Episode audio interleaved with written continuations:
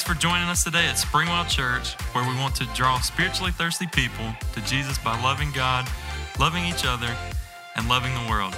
We hope that today's message builds you up, gives you a little insight, and helps you find a brand new perspective. You can find us in Taylor, South Carolina, and online at springwell.org. That's springwell.org. Now let's jump into the message.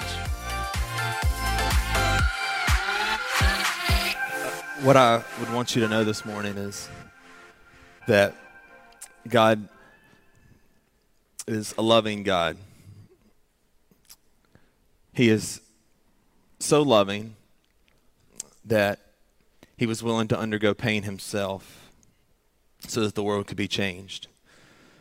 The killing of his son was a painful experience for God. Jesus didn't want to go through the the beating and the hanging, but he did because he knew that it was going to get you to the place where you could experience fullness of life because you had the grace of God. God is still not a God who cuts corners, and so sometimes he does chisel so that we can become. Sometimes he does allow some moving of things in our life, not so that we'll experience pain, even though sometimes it hurts. But like any good father, he allows us to experience pain for a moment so that we can experience life forever. And so this morning, I don't know what your season of life is right now. Hopefully, it's a good one. Hopefully, you're feeling really good about life. But for a lot of us this morning, I think there's probably some places where God is chiseling in your life. And right now, it feels like pain. It almost feels like He stepped away. It almost feels like He's removed Himself from your life. But I want you to know this morning, no matter how you come in here, that God is still working. He is still changing. He is still doing miracles on people's behalf. But sometimes the pain lasts for a moment. Have you ever been in a situation in life, and maybe some of you are there right now, where you literally think, I just can't do this? I'm just too young. I'm just too old. I'm just too poor. I'm just too in pain. I'm just too insecure. I can't do this. Have you ever had those times where you you look at God and you think, God, I think you sent this assignment to the wrong person. Like, I, I know. I know you're, you're big, and, and, and I think that. Most of the time, I believe that. But I think this one you got a little wrong. No matter how long you've lived, if you're honest, you've been in that situation. If you're breathing and you have a pulse, you've been in that situation. One of those situations for me where I thought, I just can't do this was early on in Melissa and I's marriage. We had just gotten married. It was the first church that we were serving at. We had both been in Charleston. She was born and raised there. I had been there for the last four or five years doing college. I know. I liked it so much I stayed an extra year. But fresh off the honeymoon, God saw fit to move us to Norway, South Carolina population 800. Walmart 35 minutes away, any decent restaurant 45 minutes away. And I literally remember, and then I, on top of that, I was a children and youth pastor. If you know me, but I remember holding my new wife's hands at night, both of us crying, her more so than me, but both of us crying, and me literally thinking, God, I can't do this. This isn't what I signed up for. You've called me to something that there's no way that I'm going to be able to complete it. I'm just, I, am just too far out of my comfort zone. And then the other time that I can think of right off was when our little boy was born. He was born uh, premature. We spent several weeks in, in the NICU with him, and literally, God did so much in me during that time. But I remember getting him home him laying on the on the changing table. He was sick a lot. He was still barely eating at that point. They were they were still monitoring every morsel of milk that he could get down. And I remember looking at that little boy crying his eyes out, me as tired as I could possibly be, and me looking at him and thinking, I can't do this. I have no clue what I'm doing. I can't I can't do this. And there's those times in our life where we we get overwhelmed. It's either by the season of life we're in or the call that we think God has asked us to complete or the thing that we think he's asked us to do. And we get to the point where we say, I just I just can't do this. I'm just not equipped for this. But what I want you to know this morning, and, and what I really hope that you can hear through everything that's happened this morning, is that you can't, but God can. Whatever it is, the, the trouble you're in, the thing that you did, and yes, you did wrong. It was your fault. You should be in trouble. God still can do something in you that's bigger than the circumstances that are outside of you. The season that you're in where you're barely hanging on, you barely have any sense left because they keep doing that over and over again to you. Or you're in that place where you're sick and the doctor has said, I don't know what we're going to do. I don't know what we can do. We're going to give this a shot, but I don't know if it's going to happen.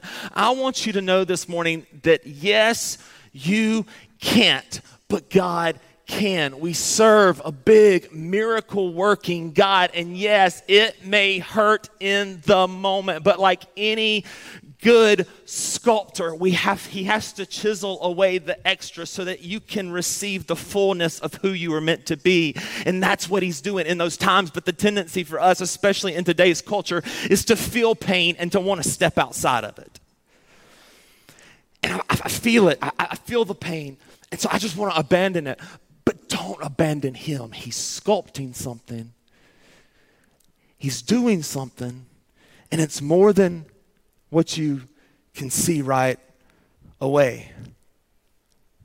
He was bringing Melissa and I to a place where we would be able to stick together. We'd be able to talk about anything. It was only us out there in the middle of nowhere, and it brought us closer together.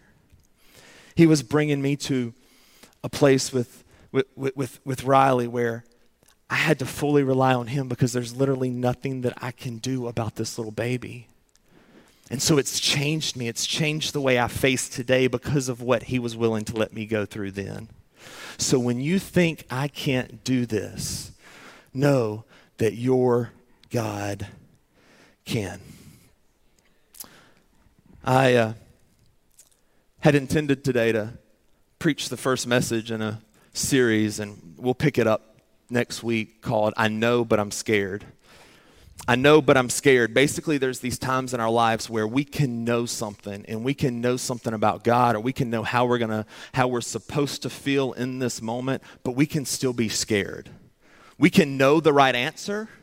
We can have the right ideas, but when you, when life gets the best of you, you know things, but you are still scared out of your wits. And so I want to kind of talk about the first part of, of this series, but we're definitely going to pick it up next week um, by talking about the insecurities that we face and how God can use those as we as we go through life. But today I want to talk from the subject of I'm just too. I'm just too weak. I'm just too far gone. I'm just too young. I'm just too old. I'm just too whatever. And how you can't but God can. I want to I want to talk about Jeremiah. Jeremiah is a prophet. A prophet in the Old Testament was someone who would speak on behalf of God, literally speak the words of God to the people. Jeremiah is the prophet in the Old Testament that we know the most about, and his assignment was really, really important. In context, you have to understand that Jeremiah's assignment was really, really important, but it also seemed impossible. He had to get to the point where he said, I can't do this because he had to speak the words of God and literally tell his people, you have to repent. You have turned to some bad things. you are worshiping idols. And he had to tell them, listen, you've got to turn back to your God. So Jeremiah was in an overwhelmed situation. We're going to find out that he was 17 to 20 years old when God calls him. Imagine a 17 year old having to go to these people and say, listen, you've got to repent or you're in trouble. Jeremiah's assignment was big, and he had to get to the point where he thought, I can't do this. So let's, let's dive in just a little bit, and let's pick it up in, in verse 4.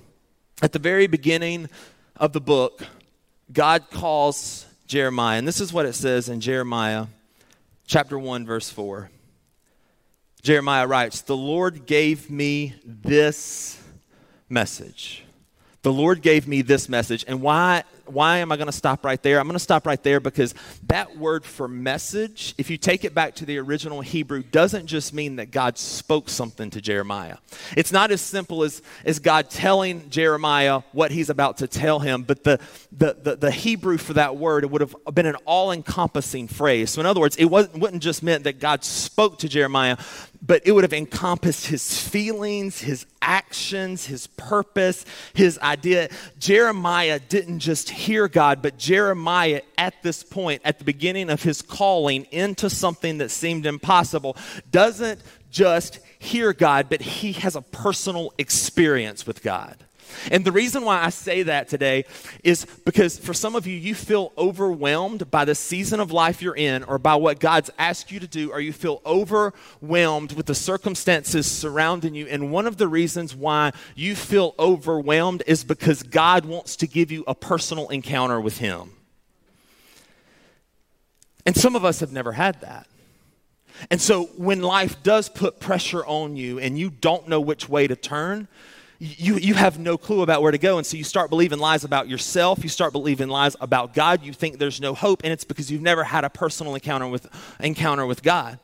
Today's culture, it's, it's really popular to be spiritual, right? Or it's very common for us to have an energy or for karma to get the best of you. And so I think what happens is for a lot of us when when life puts pressure on us because we've never personally experienced the living God, we can't recall a time where we've had an experience with him so that we can trust in him. And so we get so confused in spirituality and in, in all of this other stuff, the big guy upstairs, but yet we still haven't had an impersonal encounter with God. That's one of the things that God was doing for you this morning during that song, is He was saying, I'm going to give you a personal encounter with me.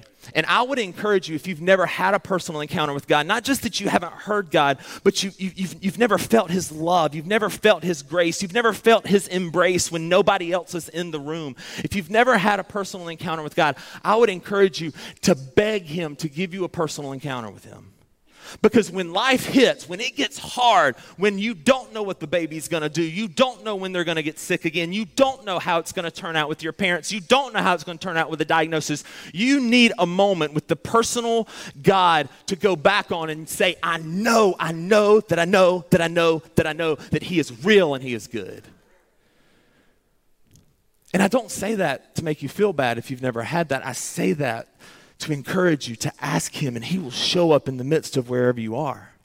There's people in the room this morning, and that's what I love about our church. And you've never had a personal encounter with God, and you're not even sure there is a God. Bold ask. Maybe when you get home this afternoon, you say, God, if you're real, show me. If you're real, let me experience you. Let me have a personal interaction with you. And that's what, that's what, that's what Jeremiah does. He feels the presence and hears the words and knows the heart of a very personal God. Jeremiah was actually raised in a godly home, but he still had to have a personal encounter with God for the, for the thing that he was about to go through. For some of you, your, your parents went to church, they raised you in church. They tried to raise you in church. And so every time something happens, you try to borrow off of their faith. And you try to go back to those times where, well, I, I, I, I kind of remember being in church. I kind of remember dad's mom saying this. I kind of remember. You need to have a personal encounter with God. Because you need a time to go back to one day and say, Yes, God spoke to me. I know that He's here. I can't, but He can. So God continues to speak to Jeremiah in verse 5. God says, I knew you before I formed you in your mother's womb. Before you were born, I set you apart and appointed you as my prophet to the nations. So before God gives this assignment to Jeremiah, before he puts him in a situation that he is not going to be able to do by himself and on his own power, God tries to instill some confidence in him by saying, You know what? Even before you were born, I knew you. I had my eye on you a long, long time ago, Jeremiah. And for some of you, this is the freeing thing this morning. This is the freeing thing. Your circumstance, your situation did not catch God by surprise. He had his eye on you a long, long time ago. He saw this coming. He saw it coming. It didn't take him by surprise. He had his eye on you a long time ago, and he put things in you and he put people around you so that you would be prepared for right now. You can't, but he can. He knew you before you were ever born. You weren't a mistake. Your DNA, the things that make you you, the personality you have, even if it annoys your wife, he didn't make a mistake. Before you were in your mother's womb, before you were a twinkle in your father's eye, God knew you and he handcrafted you. Why in the world would he leave you now?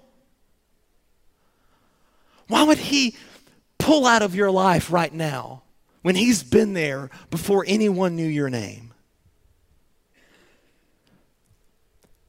Jeremiah was known by God long before he got his tough assignment.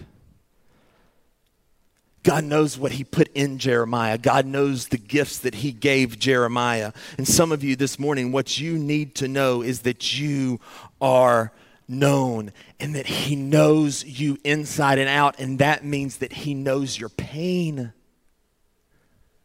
He knows it hurts. He knows you're getting impatient. He knows you. Before you were formed in your mother's womb, He knew you. And He knows what He put in you.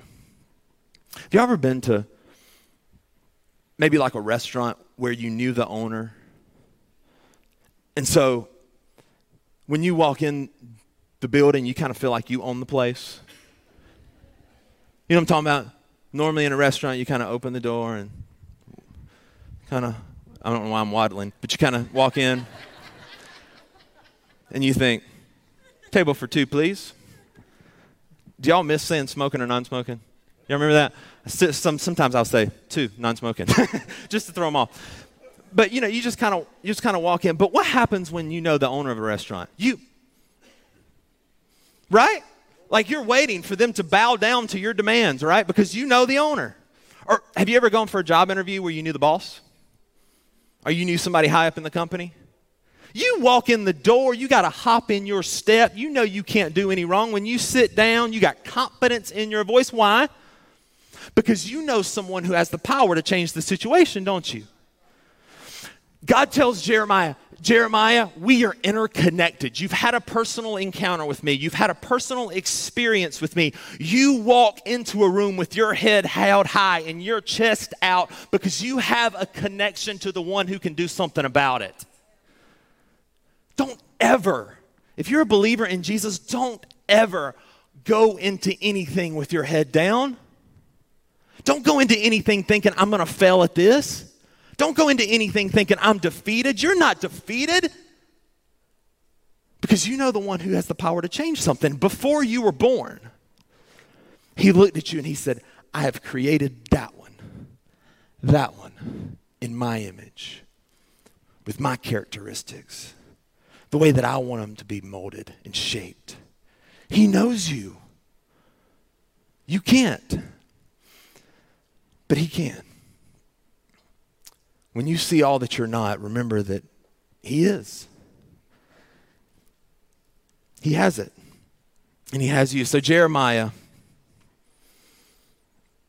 responds. He says, Oh, sovereign Lord, I said, I can't speak for I'm too young. That's Jeremiah's I'm just too moment. Jeremiah says, I can't speak. I can't talk to these people. I can't give them this message that you gave me. I'm just, I'm too young. I'm 17 year old, years old, God. I can't do this. God, I, can't, I can't do this. I'm too old to be raising kids again. God, I can't do this. I'm, I have too many responsibilities to be in this season of life. God, I can't do this. I can't make them do anything. God, I can't do this. I can't endure this pain and another treatment. God, I can't do this. What is your I'm just too moment? Because the story is about to end with God assuring Jeremiah, I got your back. Jeremiah says, I'm just I'm just too young. I'm too young. He says, Oh, sovereign Lord. Now, to us, that sounds like a pretty holy statement, right? Sounds like a, the way, if you're really religious, you begin a prayer. But what Jeremiah is saying here is in, in the Hebrew, that, oh, sovereign Lord, would have, would have meant something completely different from the way that we would hear it today. What Jeremiah is ultimately doing here with God is he's, he's crying out in pain. And so when he says, oh, sovereign Lord, it's more of a, oh, God, God I, I, I can't. I can't. I'm, I'm, I'm, too, I'm too young. And I wonder, what are you crying out to God for today? And you've been saying that you can't, and He wants you to know, that you can't. But He can. What is your I can't moment? Jeremiah says, God, I know you have a big task for me, I don't think I can do this. God, can you pick somebody else? I don't think I have the strength. God, can you pick somebody else? I don't, I don't have the ability. I, I, I'm, I'm, too, I'm too young. And so he cries out, he cries out in, in, in pain. God, let, give it to somebody else. Have you ever asked for that? God, give it to somebody else. I can't do this. God, give it to somebody else. Jeremiah says, Oh, sovereign Lord, I'm, I'm just too young. And, and understand why this is really difficult for, for Jeremiah to swallow because not only is, is he too young, but Jeremiah's father, Hilkiah, was a priest. His father before him was a priest. And so when, when God comes to Jeremiah here and says, Hey, just kidding, want you to be a prophet. Jeremiah is almost taken by surprise. And isn't, isn't that sometimes the thing that, that troubles us the most? Is, is when something takes us by surprise. Like, as long as you can see it coming, as long as you can see the financial debt building, right? then it's not so bad. But when it comes out of nowhere, when they abandon you out of nowhere, or when you get the, the call back from the doctor out of nowhere, or, or, or when your husband tells you out of nowhere, I'm out of here, that's when it hurts the most, isn't it? So Jeremiah, he, he would have assumed he would have been about to the age where he could have began his some duties in the temple, but yet here at 17, after always thinking I'm going to be a priest like my dad and like my grandfather, God speaks to him and he says, "Nope, just kidding. I want you to be a prophet." And so Jeremiah is crying out in pain because he's caught off guard. And for some of us today, one of the reasons why you sell yourself short in these situations is because of where you came from, isn't it? Jeremiah was dealing with his father being a priest and him having to be a prophet. For some of you, one of the reasons why you are so mired in the struggle that you're in is because you have disqualified yourself based on either your past or your family's past. And so when you go through something, you think, I can't do this. Look, look at where I came from. I can't be that. I can't make it through this season. I can't, I can't do what God's asked me to do. Look at, do you, do, do you know the family I came from? Do you know my past? Do you know the things that I've done? You can't, but he can. So Jeremiah, of course, gets a response from God. And in verse 7, says, The Lord replied, Don't say, I'm too young. Don't say I'm too young. And what I think God is telling Jeremiah and what I think he would tell us today, in the midst of our excuses, and in the midst of our pain, and in, in the midst of our very real hesitations and our very real pain, as we cry out to him and say, God, I can't do this. I'm just too. I think what God is, wants you to hear this morning, like he wanted Jeremiah to hear, God says, Don't say I'm too young. In other words, God isn't saying that you're not right, He's just saying it's irrelevant. It's irrelevant. Sure, you may have been tired before this came about. And so now the situation you're in, it feels even heavier, doesn't it? And so you're crying out to God, you're, God, I can't take one more thing. God, I can't do this again. I have too much going on already. And God is saying, I, I know, but it's irrelevant. God, I, the, the, the fridge broke now. God, I already have to fix my car. The roof's already leaking. God, I can't take one more thing. And God's saying, I know. But it's irrelevant. God, everybody around me is depending on me. And now I'm like this. I can't do it. God says, I know but it's irrelevant. God, I'm scared. I don't, I don't know what to do. I've, ne- I've never been a father before. I've never been a mother before. I've never had to, be, I've never had to be this. And God's saying, I know, but it's irrelevant. And then God says in the very next verse, He says, For you must go wherever I send you and say whatever I tell you. And don't be afraid of the people, for I will be with you and I will protect you. I, the Lord, have spoken. And I'm going to end on that verse right there. Because I want you to know today that you must go.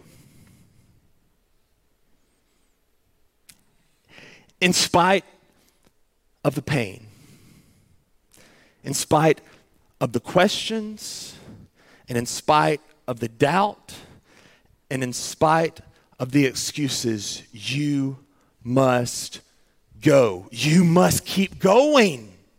You have to keep going. You have to put one foot in, the, in front of the other, even if your pace is slow. You can't stop now. You can't give up now. There are too many people depending on you. Too much rides on this moment for you to give up on God and give up on yourself now. You can't, but He can. You have to keep going putting one foot in front of the other, believing Him for the next step, trying to trust Him with the next step. You have to keep going. Don't leave that marriage now. Don't leave those kids now. Don't leave that place now. Keep going after God. Don't abandon Him yet. Don't quit coming to church yet. Don't quit seeking Him and praying, even when it feels like your prayers are going nowhere and you haven't heard anything from Him in months. Keep going. You must go because He's turning you into something. He's doing something inside of you. He's chiseling away, and it hurts now, but He is positioning you for the place where you need to be and where you're going to be best. You must go. You must go. You can't give up on that relationship yet because you're going through some things together now so that later when the real problems come, you'll be ready. You must go. You have to go through this painful season now because God's teaching you what it's like to believe Him even when you can't feel Him. You must go. You must continue to struggle with, for those kids and pray for them and and do what's best that you think is in the moment. You can't give up on them. You can't leave them. You can't just forget about it. You can't quit trying to raise godly kids. You must go, even though you don't know what the next step is. You must go. And let's put that verse up there one more time because the end of that verse is the key to the whole thing. He says to Jeremiah, He says, For you must go wherever I send you and say whatever I tell you. And then, and don't be afraid of the people. For what? I will be with you and I will protect you. He's with you, He's protecting you. Even when you feel like you're not ready. Even when you say, I'm just too weak, I'm just too confused, I'm just too stupid, I'm just too ignored. He says, You must go. You can't quit now. But the key is, is that I will be with you. Jeremiah would go on to speak to the people. He's known as the weeping prophet because you know what? I hate to break this to you. Nobody really, really listened to him. So he would cry out on behalf of the people that he so desperately wanted to see turn from worshiping fake gods and turn back to God, he would cry out on, on their behalf. He was a weeping prophet, but you know what? One commentator I said, I read, said he should be known as the courageous prophet. Because even though it didn't seem like anybody was listening to him, didn't seem like anything was changing, didn't seem like the bank account was growing, didn't seem like the relationship was improving. It didn't seem like the addiction was getting any better. It didn't, it, it, it, it didn't seem like they were getting any healthier. Jeremiah continued to go.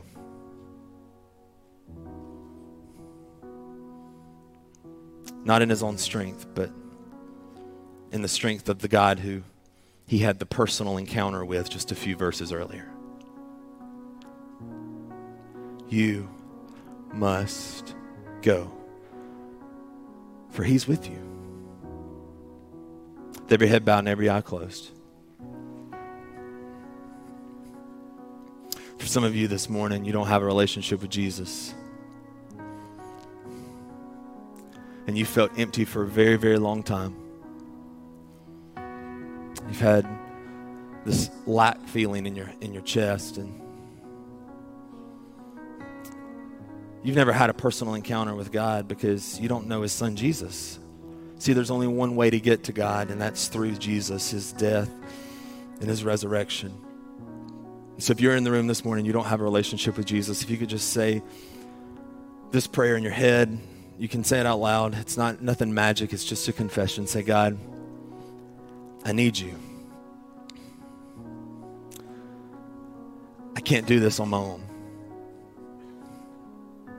But I believe that you have resurrection power. And today I accept that power through Jesus. I believe he lived a perfect life. I believe he died. I believe he rose. And I confess him right now as the boss, the Lord of my life. My life is no longer my own. Come, make me, make me whole. Thank you for forgiving me for my sins. I've messed up so much. Thank you that you offer forgiveness. In Jesus' name, with every head bowed and every eye still closed, if you're going through an I can't moment today, whether it's health, whether it's financial, whether it's situational, circumstantial, would you just lift up your hand? if you need a miracle,